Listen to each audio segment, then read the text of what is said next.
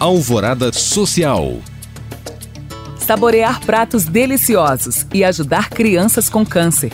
É esse o objetivo de alguns restaurantes de Belo Horizonte que aderiram à campanha Prato Solidário, uma iniciativa da Fundação Sara, instituição que há 23 anos acolhe crianças e adolescentes com câncer de diferentes regiões do estado que vão para a capital em busca de tratamento. Até o momento, três estabelecimentos aderiram ao Prato Solidário.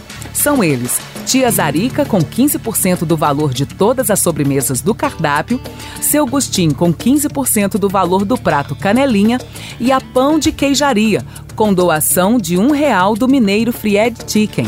Para saber quais são os restaurantes aderentes, basta conferir nas redes sociais da organizadora do projeto, arroba Fundação Sara. O Brasil pode se orgulhar de ser um dos principais centros da literatura mundial com diversos nomes que fizeram história no segmento.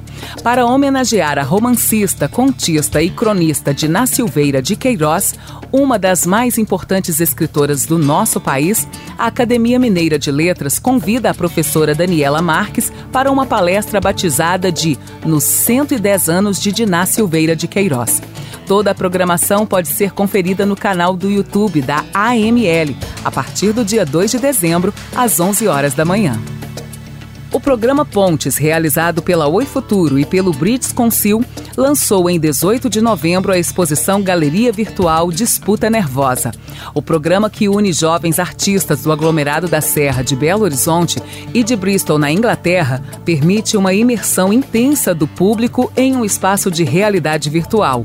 O acesso pode ser feito através do site do Metaverso Disputa Nervosa. Para saber mais e participar destes cursos e eventos, acesse os links disponíveis na descrição deste podcast.